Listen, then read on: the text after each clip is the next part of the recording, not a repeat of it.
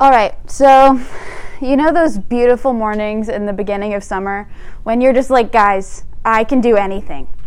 Um, it was one of those mornings. It was early June, and I had just moved to a new neighborhood. I had also just finished third grade. I was eight, and I was so excited because I had just moved to a new neighborhood, like I said, and it was the first neighborhood that I'd ever been in that had kids my age. And so I was just so, so excited to make new friends because I'd never had friends in my neighborhood before. And so it's probably about 9 a.m., the sun was rising, shining over the road, and it was kind of one of those suburban neighborhoods. So it was just really beautiful morning, and I was like, okay, I'm gonna go biking. And my brother and I got our bikes out. I had a pink sparkly bike with those things on the handlebars. I was so proud of it and we just biked around for a while. And then some of our friends came out. We biked around with them and some of our other friends came out. And then eventually someone was like hey we should do a bike race. And my first thought was oh no like in slow motion because i was terrified guys. I had i had done bike races before but I'd never won and I had just learned how to bike at 8 years old so I wasn't like super good at it yet and I really didn't want to do it, but I did it anyway because I wanted to impress my friends and I wanted to actually like make connections with them. So I did it. And our neighborhood was kind of like shaped like a cul-de-sac. So the idea was this is the end of the neighborhood, this is like where the road is to come in. So we would all line up at the end of the road. We would race down and back, and then whoever made it to the end first won. Uh, so we lined up. One of our other friends was like, hey, okay, guys, this is it. Three, two, one. I totally made the wrong gestures there. Three, two, one, go. And we started racing, and I was going so fast. I mean, I thought I was I was going to be in like a freaking marathon. I was going so fast, like 20 miles an hour. It wasn't 20 miles an hour. It was probably like one half mile an hour. But I thought I was going so fast. I was so excited, and I was winning. I was winning, and this had never happened before. And I was going so fast on my per, like my pink princess bike, and I was so excited.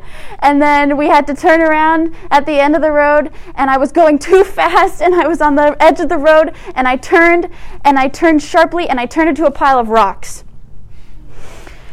Yeah, and what had happened was I had turned into this pile of rocks and I had slammed so hard on my turn that I had fallen over onto my right, and I had slammed my head, my hand down on a rock, and the pressure had gone up my arm and broken my wrist.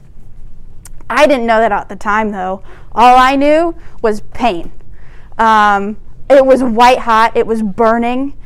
I couldn't focus on anything else but the pain. It was just everywhere in my head.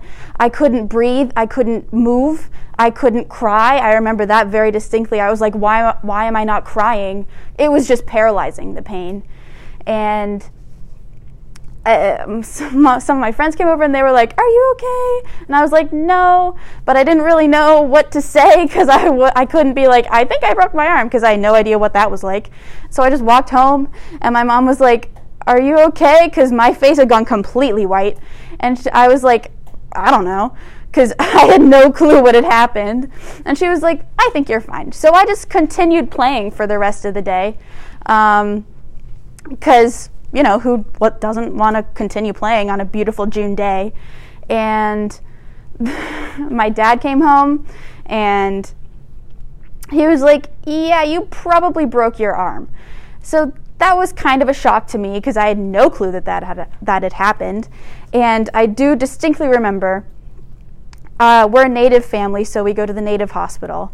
And we lived in Eagle River, and the native hospital was in Anchorage.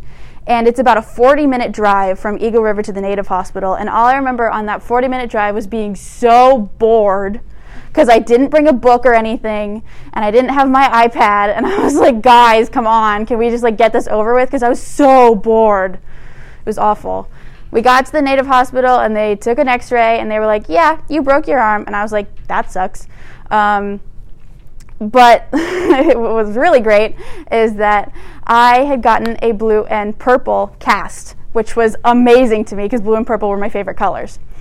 Um, and we got the cast off, and it was fine.